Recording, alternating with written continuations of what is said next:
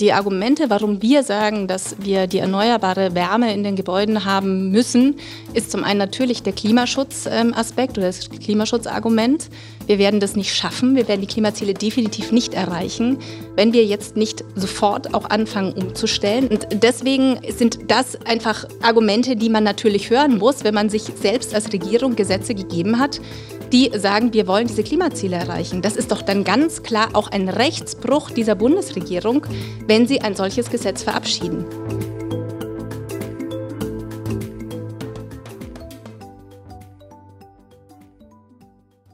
Hallo und herzlich willkommen zurück zu Stromaufwärts, dem Podcast zur Energiewende. Ich bin's, Christian vom Grüner Strom Label e V und ich bin jetzt auch seit längerem mal wieder mit von der Partie.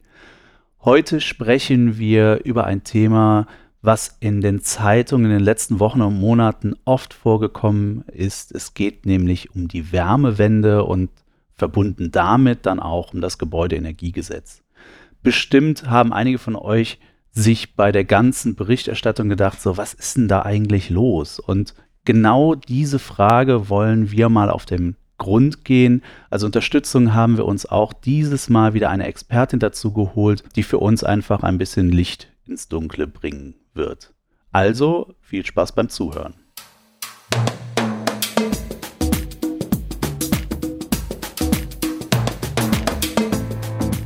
Stromaufwärts, der Podcast zur Energiewende. Eine Produktion des Vereins Grüner Strom Label.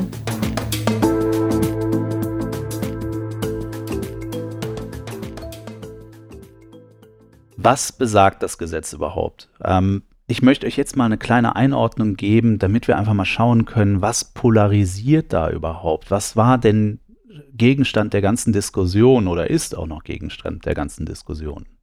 So, zum Heizungsgesetz. Äh, Erstmal, um das in den Hintergrund einzuordnen. Bis zweitausendfünfundvierzig soll Deutschland klimaneutral werden. Also es soll nicht mehr Treibhausgase ausgestoßen werden, als auch wieder selbst sozusagen gebunden werden können. Und ein ganz wichtiger Sektor innerhalb dieses gesamten Thema äh, Treibhausgasneutralität ist natürlich der Gebäudesektor. Das heißt, hier geht es jetzt in dem Gebäudeenergiegesetz darum, Anstrengungen zu intensivieren, um den Umstieg von fossil gewonnener hin zum erneuerbaren Energien zu schaffen. Und da ist der Heizungssektor natürlich das größte Thema. Was ist eigentlich der Ursprung des Gesetzes? Die Ampelparteien haben sich im Koalitionsvertrag vorgenommen, das Gebäudeenergiegesetz, das G E G, zu ändern.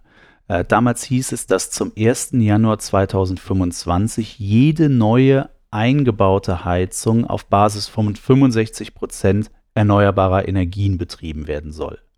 Das Ziel dahinter damals war klar, mehr Klimaschutz im Gebäudebereich. Die Details sollten dann im Gesetzgebungsprozess sozusagen gefunden werden. Es blieb dann einige Zeit still um das äh, Gebäudeenergiegesetz. Mit dem russischen Angriffskrieg gegen die Ukraine wurde das aber wieder zum Thema. Wegen hoher Abhängigkeit von russischem Gas stand Deutschland damals vor der Energiekrise. Wir erinnern uns, Gasknappheit, Gasmangellage. Und seit diesem Zeitpunkt verfolgte die Bundesregierung mit den Heizungsplänen auch noch ein weiteres Ziel. Also neben Klimaschutz und Ausbau erneuerbarer Energien sollte auch der Weggang von Gas- und Ölheizungen auch der Energiesicherheit dienen. Man könnte also sagen, dass äh, es eine Art Paradigmenwechsel gegeben hat. Es ging nicht nur um Erneuerbare, sondern jetzt auch um sicherheitspolitische Aspekte.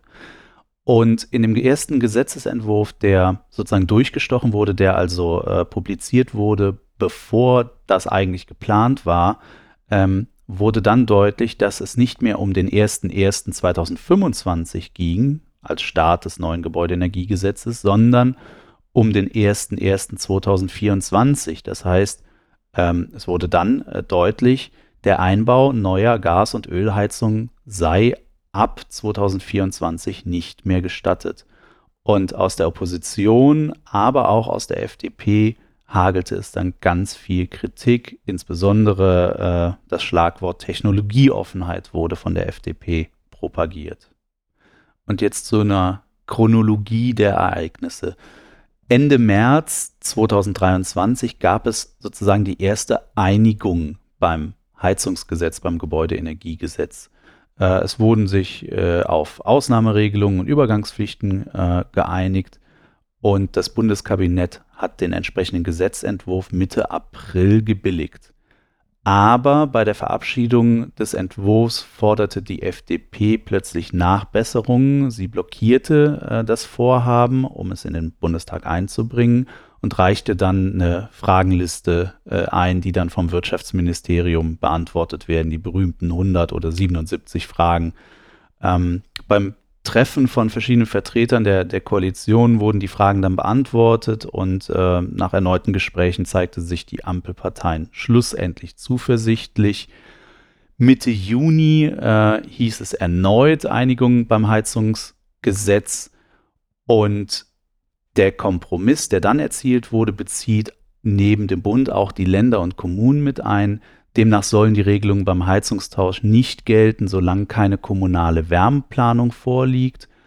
Eine solche Planung soll es deutschlandweit bis spätestens zweitausendachtundzwanzig geben. Also insgesamt ergibt sich hier durch die Hintertür mehr Zeit für Hausbesitzer beim Heizungstausch. Bei der Einigung handelt es sich zunächst um, ja, man sagt so Leitplanken. Also es sind immer noch viele Fragen offen und um diese zu klären, brauchte es dann wieder Verhandlungen und nach langem Hin und Her konnte sich die Ampelkoalition Ende Juni schließlich auf die letzten Details verständigen. Was steht aktuell im Gesetzesentwurf? Der Kern des Gebäudeenergiegesetzes sieht vor, dass künftig nur noch Heizungen eingebaut werden dürfen, die zu mindestens fünfundsechzig Prozent mit erneuerbaren Energien betrieben werden können. Also dieser Fakt ist geblieben. Das Gesetz soll zum ersten ersten vierundzwanzig in Kraft treten. Auch das ist äh, aus dem äh, ersten Entwurf geblieben. Allerdings kommt eine wichtige Einschränkung. Die Regelungen des G E G gelten unmittelbar erst einmal nur für Neubaugebiete oder für Neubauten. Dort wird bereits ein hoher Anteil etwa klimafreundlicher Wärmepumpen verbaut. Nach monatelangem Streit ist man sich also dann einig geworden und wollte dann äh, das Gebäudeenergiegesetz eilig noch vor der Sommerpause durch die verschiedenen Ausschüsse und dann im Bundestag verabschieden.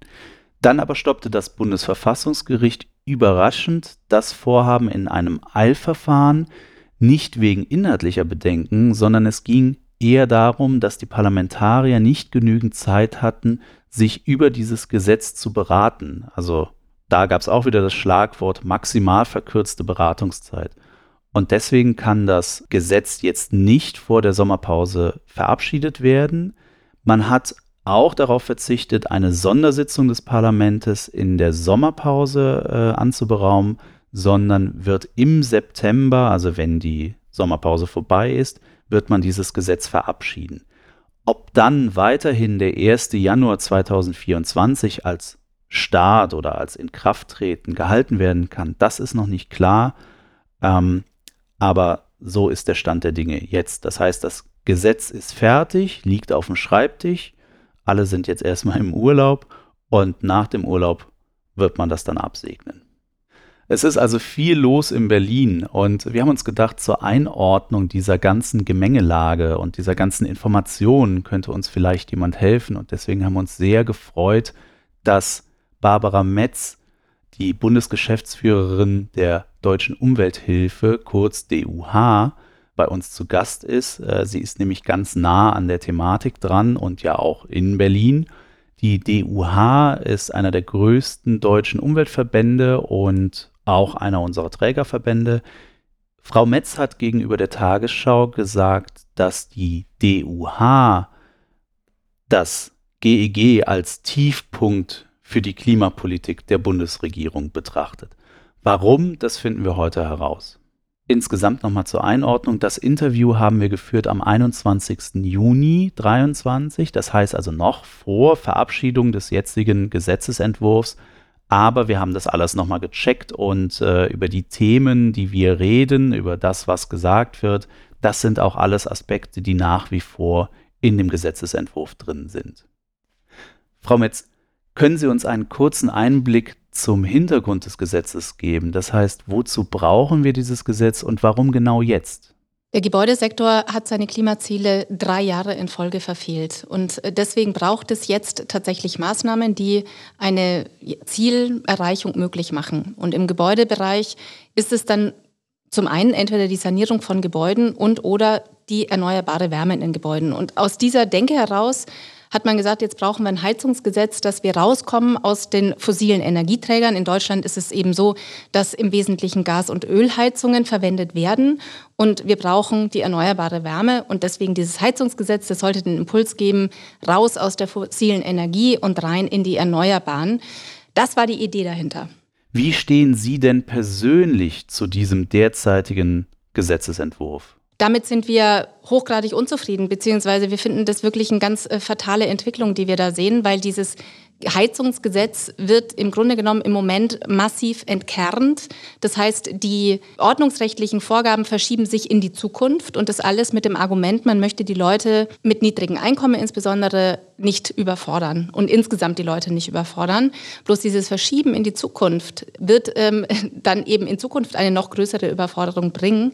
Deswegen sind wir ähm, überhaupt nicht begeistert darüber, dass aus unserer Sicht jedenfalls die F D P, aber eben auch die fossile Industrie da massiv reinregiert hat in diesen Gesetzesentwurf und dafür gesorgt hat, dass letztendlich gar keine Pflichten mehr ab zwanzig vierundzwanzig gelten werden, die irgendwie uns weiterbringen in Sachen Klimaschutz oder auch Bezahlbarkeit. Was würden Sie denn anpassen, damit Sie am Ende dann doch wieder zufriedener wären? Letztendlich ähm, würden wir vorschlagen, dass die nicht nachhaltigen Heizungsoptionen, die dort in dem Gesetz jetzt ähm, mit aufgenommen worden sind, dass die gestrichen werden. Dazu gehört zum Beispiel die H zwei Ready Heizung. Das ist eine Wasserstoffheizung ähm, oder auch die ähm, Holzheizung, Biomasse, Biomethanheizung. Warum wollen wir das streichen? Weil das massive Kostenfallen für die Menschen sind. Ähm, grüner Wasserstoff, der ja dann für den Betrieb dieser Heizungen zum Einsatz kommen soll, der wird sehr, sehr teuer werden. Warum? Weil man sehr viel Energie braucht, um diesen Wasserstoff herzustellen. Also fünfhundert, sechshundert Prozent mehr Energie brauche ich für eine Wasserstoffheizung, als ich vergleichbar mit für eine Wärmepumpenheizung äh, benötige, um die gleiche Wärme bereitzustellen. Und das muss bezahlt werden.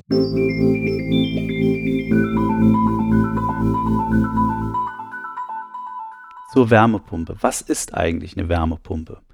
Im Grunde genommen ist das gar nichts Neues. Jeder von uns hat nämlich schon eine, ähm, da sie in Kühlschränken verbaut sind. Dort befördern sie Wärme aus dem Kühlschrank nach draußen. Bei Häusern befördern sie Wärme aus der Außenluft, dem Grundwasser oder dem Erdreich ins Haus hinein. Das heißt, eigentlich sind wir alle mit dem Prinzip der Wärmepumpe recht vertraut. Wärmepumpen werden mit Strom betrieben und auch da gilt natürlich, wenn der Strom aus erneuerbaren Energien stammt, ist es klimafreundlich. Wenn der Strom aus fossilen Brennstoffen wie Kohle, Öl oder Atomkraft stammt, dann nicht. Bei Neubauten ist es mittlerweile Standard, da werden Wärmepumpen ganz normal mit verbaut. Das ist Teil des Gebäudekonzepts oder der Gebäudetechnik.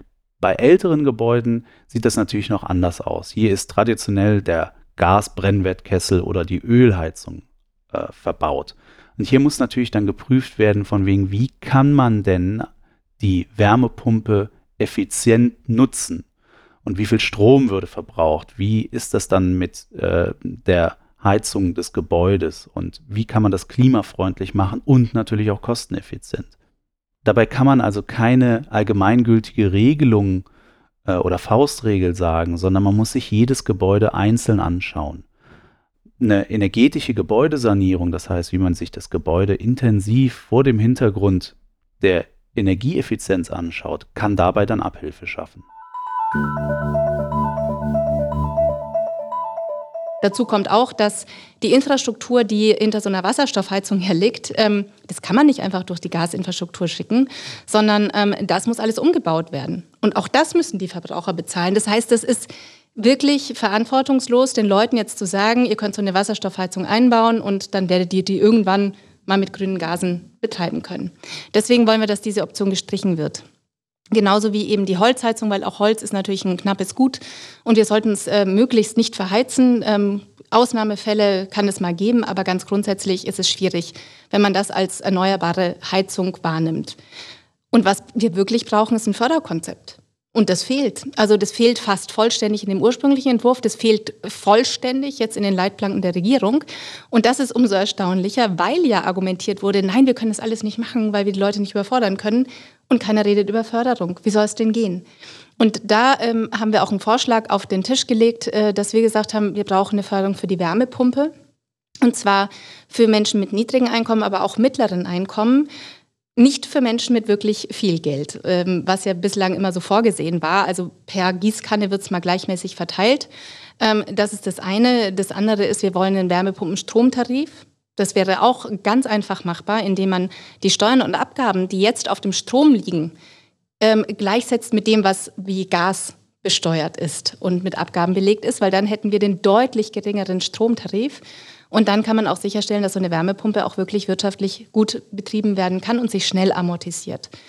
Und äh, wir brauchen null ähm, Prozent Kredite von der KfW für Menschen, die vielleicht jetzt herkömmlich, weil sie schon älter sind, keinen Kredit bei ihrer Privatbank bekommen, ähm, dass die eben dann auch Kredite aufnehmen können, um dann entsprechend ihre Heizung umzubauen oder natürlich auch Modernisierungsmaßnahmen am Gebäude vorzunehmen.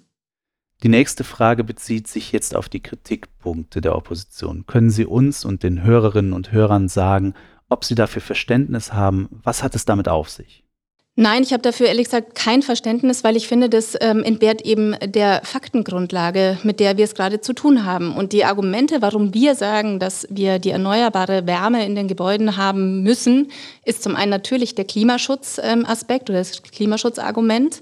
Wir werden das nicht schaffen, wir werden die Klimaziele definitiv nicht erreichen, wenn wir jetzt nicht sofort auch anfangen umzustellen. Es werden Lock-in-Effekte erzeugt, wenn weiterhin massiv Heizungen eingebaut werden. Und vielleicht dazu, jede Minute in Deutschland wird eine neue Gasheizung eingebaut. In diesem Jahr, im letzten Jahr und in den letzten Jahren. Und das ist jedes Mal eine Wette auf die Klimaneutralität zwanzig fünfundvierzig, weil diese Heizungen laufen zwanzig, fünfundzwanzig, dreißig Jahre. Da muss ich jetzt nicht sehr gut in Mathe gewesen sein, um mir auszurechnen, in welchem Jahr ich da lande.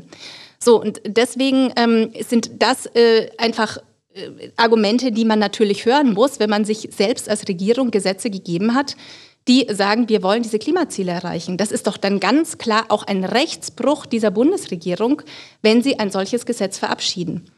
Ähm, im Übrigen auch in der Verlängerung des Klimaschutzgesetzes verändern. Auch das ähm, ist natürlich ein Rechtsbruch, weil wir haben uns darauf geeinigt, wir wollen die Klimaziele erreichen.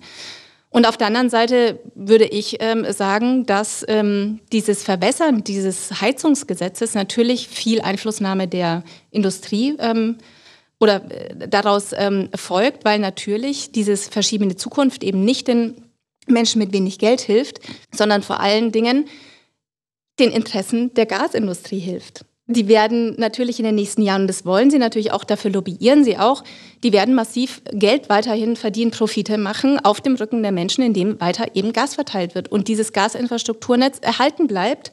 Und ähm, das alles bezahlen die Verbraucherinnen und Verbraucher draußen. Und ähm, deswegen sehen wir diese Argumente, ähm, ehrlich gesagt, die haben keine Grundlage und ähm, wir finden es sehr schade, dass diese Bundesregierung nicht die Schlagkraft hat. Sie ist ja mal angetreten mit dem Auftrag, Klimapolitik auf den Weg zu bringen. Und das erfüllt sie mit diesem Gesetz definitiv nicht. Jetzt verlassen wir mal die politische Ebene und schauen uns mal an, wie es denn in der gesellschaftlichen Ebene, in der Bevölkerung aussieht. Es gibt ja, so wird es zumindest suggeriert, viel Unmut bei der Bevölkerung. Viele Verbraucherinnen und Verbraucher sind verunsichert, weil sie mit dem neuen Gesetz auch direkt einen hohen finanziellen Aufwand auf sich zukommen sehen. Wie stehen Sie dazu? Können Sie die äh, Ängste, die Gedanken der Menschen nachvollziehen? Ich habe da sehr viel Verständnis. Ich komme selber aus einer ländlichen Region. Viele Menschen äh, in meinem näheren Umfeld äh, sind natürlich ähm, ein ähm, EigenheimbesitzerInnen, die ähm, genau vor diesen Fragen stehen. Und dass es nicht einfach ist, ist auch vollkommen klar. Deswegen ist natürlich diese Debatte, die wir in den letzten Wochen und Monaten erlebt haben, die hat eine unfassbare Verunsicherung ausgelöst, weil keiner mehr weiß, was soll ich denn jetzt eigentlich machen?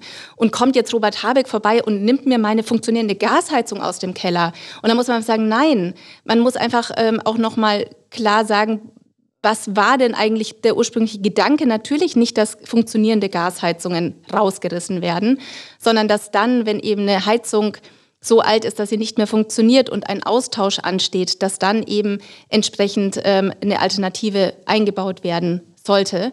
Und ja, eine Wärmepumpe ist in der Anschaffung deutlich teurer als vielleicht eine herkömmliche Gasheizung, aber man muss natürlich ähm, der Ehrlichkeit halber die Rechnung machen auf die Lebensdauer und dazu gehören die Betriebskosten. Und es gibt eine ähm, Vereinbarung auf europäischer Ebene, die ähm, eine C O zwei Bepreisung ab zwanzig vierundzwanzig vorzieht von Öl und Gas. Das wird also sehr, sehr teuer werden. Man muss das also auch mal ehrlich ausrechnen, was kommen da an Kosten auf die Leute zu. Und ähm, deswegen sagen wir auch, wir verstehen die Sorgen der Menschen. Deswegen brauchen wir eine gute Antwort darauf, wie das Ganze gefördert werden soll, sodass Menschen, die ähm, vor dem Problem stehen, ich habe hier zwar ein Haus, vielleicht habe ich das geerbt, das ist nicht wirklich neu, die Heizung ist auch alt, ich muss das alles austauschen, ich habe aber gar nicht so viel Geld. Ähm, dann zu sagen, na, Pech gehabt, musste das Haus leider verkaufen, ist vielleicht keine gute Lösung, sondern dann zu sagen, du kriegst einen null Prozent Kredit, du kriegst eine gute Zuschussförderung für den Umbau der Wärmepumpe, das ist auch dann auch wertsteigernd äh, für das Gebäude, ähm, und darauf Antworten zu finden. Und eben nicht nur für Menschen, die jetzt zwanzigtausend Euro brutto ähm, Haushaltseinkommen im Jahr haben, weil das ist wahrscheinlich ein relativ kleiner Teil, die dann auch noch im Eigenheim leben, sondern da geht es natürlich auch schon um Menschen mit mittleren Einkommen und die darf man da eben nicht ähm, aus dem Blick verlieren. Und ähm, dann aber auch gerechtigkeitshalber zu sagen, also die, die jetzt über hundertzwanzigtausend Euro im Jahr haben, die brauchen keine Förderung. Die kriegen auch überall einen Kredit. Machen wir es mal ganz konkret. Was würden Sie mir denn empfehlen oder auch all den anderen, die eine alte Heizung haben, wenn diese morgen kaputt geht? Es gibt keine pauschale Antwort, die ich ähm, an der Stelle geben kann, weil man muss es immer das Gebäude betrachten. Das hängt immer davon ab, was wurde an dem Gebäude gemacht. Wesentlich ist, dass die, man nennt es Vorlauftemperatur, möglichst niedrig ist, um eine Wärmepumpe effizient im Gebäude betreiben zu können. Manche sagen, ab fünfundfünfzig Grad Vorlauftemperatur kann man ähm, eine Wärmepumpe einbauen. Wir sagen eher fünfundvierzig Grad äh, Vorlauftemperatur. Ähm, dann kann man die effizient betreiben. Das wäre der erste Schritt, mal rauszufinden, wie ist denn eigentlich meine Vorlauftemperatur und dann zu überlegen, mit natürlich am besten einer guten Beratung, das heißt äh, Energieberaterin oder Energieberater zu schauen, was kann ich denn am Gebäude machen, wenn ich jetzt mir nicht sofort die Vollsanierung leisten kann oder möchte. Und da gibt es natürlich verschiedene Optionen, Fenstertausch, Geschossdeckendämmung äh, ähm, und verschiedene andere niedrig investive Maßnahmen, die man durchführen kann, um die Vorlauftemperatur entsprechend zu senken. Es gibt den sogenannten individuellen Sanierungsfahrplan. Das wäre dann natürlich in so einem Fall ganz interessant, mal zu sagen, sowas hätte ich ganz gerne, wird auch gefördert von der Bundesregierung, ähm, so einen erstellen zu lassen, um zu gucken, in welchen Schritten, ähm, mit welchen Maßnahmen kann ich denn mein Gebäude auf einen optimalen Stand bringen? Was kostet das insgesamt? In welchem, auf welchem Zeitpfad muss ich das machen? Und ähm, wo lande ich am Ende des Tages dann da? Letztendlich muss man ja auch sagen, wenn man ein Gebäude besitzt, muss man die sowieso früher oder später mal anfassen, weil ne, eine Sanierung steht immer mal wieder an. Und äh, das dann eben auch, diese ohnehin Sanierungen zu kombinieren, wenn ich sowieso den Putz erneuern muss, dann vielleicht an der Westseite und Nordseite eine Fassadendämmung mit drauf zu machen, kostet dann natürlich mehr. Aber es ist, weil man sowieso anfassen muss, dann entsprechend günstiger. Und wenn man diesen Plan hat, ähm, dann kann man da sozusagen auch in die Zukunft äh, denken und planen. Wir hatten das gerade schon mal angerissen, deswegen vermute ich, dass ich Ihre Antwort schon kenne, aber ich frage trotzdem nochmal. Halten Sie das Ziel, ab zweitausendfünfundvierzig in Deutschland nur noch klimaneutral zu heizen, für realistisch? Ja, ich halte das für realistisch mit den Maßnahmen, wenn man sie auf den Weg bringen würde. Es wird aber immer unrealistischer, je stärker ich die Dinge in die Zukunft verschiebe. Wenn ich jetzt eben ähm, erlaube oder sogar noch befördere, dass neue Gasheizungen in großer Anzahl eingebaut werden, ähm, dann wird das natürlich schwierig, weil wie gesagt, wir haben das Jahr zwanzig dreiundzwanzig, wenn so eine Heizung zwanzig Jahre läuft, wahrscheinlich läuft sie sogar länger, ähm, aber sagen wir mal zwanzig Jahre, sind wir schon im Jahr zwanzig dreiundvierzig. So, und ähm, das heißt, das ist ein Wettlauf gegen die Zeit und deswegen ist eben dieses Verschieben in die Zukunft gerade so fatal. Wären wir jetzt zwanzig Jahre früher, ja klar, dann k- hätte man da über das alles reden können und sagen mit Übergangsfristen und so weiter, aber die Zeit haben wir definitiv nicht mehr. Wir haben ja jetzt schon viel über die Wärmepumpe gesprochen. Gibt es denn sonst noch klimafreundliche Methoden zum Heizen, die Sie empfehlen könnten? Ja, und zwar ähm, reden wir ja auch ganz viel über die Wärmenetze, die erneuerbaren Wärmenetze. Und das ist sicherlich die andere Option, über die man auch ernsthaft immer diskutieren muss und die ähm, sicherlich auch hochgradig relevant ist.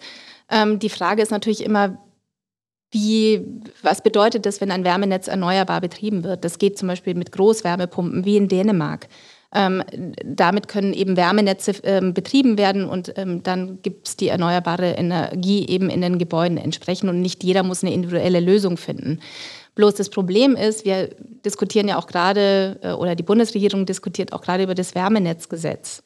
Das ist nochmal ein anderes Gesetz, was jetzt auch kommen soll. Und da ist es zum Beispiel, das ist jetzt ein Beispiel rausgegriffen, ähm, so, dass die Müllverbrennung oder die Abwärme aus der Müllverbrennung als erneuerbare Quelle dort mit einbezogen wird. Und das sind Probleme, die ja auch noch da, da, da drin stecken. Wenn ich das zum Beispiel mache, dann muss ich die Anlagen, die Müllverbrennungsanlagen auslasten. So, dann brauche ich den Müll. Das konterkariert natürlich alle Strategien, die im Moment darauf abzielen, Müllvermeidung, Müllreduktion äh, zu erreichen. Und das sind eben so Dinge, da muss man eben auch noch mal ganz genau hinschauen, was ist dann wirklich ein erneuerbares Wärmenetz. Wenn es dann eben mit einer Großwärmepumpe oder mit ähm, wirklich unvermeidbarer Abwärme betrieben wird, dann ist es eine sehr gute Idee, werden wir auch brauchen. Wir werden nicht alles mit der individuellen Wärmepumpe lösen können. Wie stehen Sie denn zum Thema Heizen mit Biomasse? Also was man natürlich vielleicht sagen kann, ist, dass auch die Biomasse- und Biomethanheizung, das ist eben auch eine der Optionen, die in dem Gesetz ja genannt sind, als gleichrangige Erfüllungsoption. Und das Problem ist, die Bundesregierung entwickelt auch gerade eine Biomasse-Strategie, die zum Ziel hat, die Biomasse, insbesondere Holz, zielgenau einzusetzen. Wir haben nicht so viel davon, es wächst nicht so schnell nach. Und jetzt überspitzt gesagt, die Wälder abzuholzen, um sie zu verbrennen, ist keine so gute Idee. Und das ist auch ein Problem, weil ähm, gesellschaftlich gesehen ist die Bio- oder die Holzheizung eine nachhaltige Lösung. Aber das ist sie eigentlich nicht. Und wenn das so im Gesetz drinsteht, dann reizt es natürlich viele Leute an zu sagen, nee, da mache ich mir halt die ähm, Holzheizung rein, klingt irgendwie gut, fühlt sich gut an. Und das ist auch ähm, etwas, was dann über die nächsten Jahrzehnte zementiert, dass eben diese Nachfrage nach Holzheizungen steigt. Heute schon ist jede zehnte Heizung, die neu eingebaut wird, eine Holzheizung. Und ähm, diesen Pfad sollten wir nicht weitergehen, wenn wir gleichzeitig ja wollen, dass unsere Wälder umgebaut werden, dass sie erhalten bleiben, dass sie C O zwei binden. Okay, vielen Dank für äh, die Gedanken und für die Informationen zu diesem sehr komplexen Thema. Ich hoffe, dass äh, sich der Nebel bei äh, unseren Zuhörerinnen und Zuhörern etwas gelichtet hat. Bei mir ist es auf jeden Fall so. Und ähm, ich glaube, man kann jetzt einfach dieses Thema etwas mehr einordnen. Wenn ihr, liebe Zuhörerinnen und Zuhörer, mehr über nachhaltige Energie erfahren wollt, dann schaut doch einfach mal auf unserer Webseite vorbei, w w w punkt grüner strom label punkt d e. Dort erfahrt ihr auch mehr zu unseren Labels, zum Grüner Strom Label, Grünes Gas Label.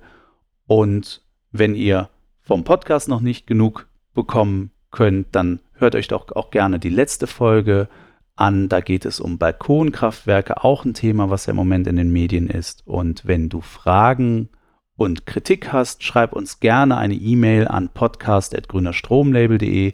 Wir freuen uns über jedes Feedback. Danke fürs Zuhören und bis zur nächsten Folge.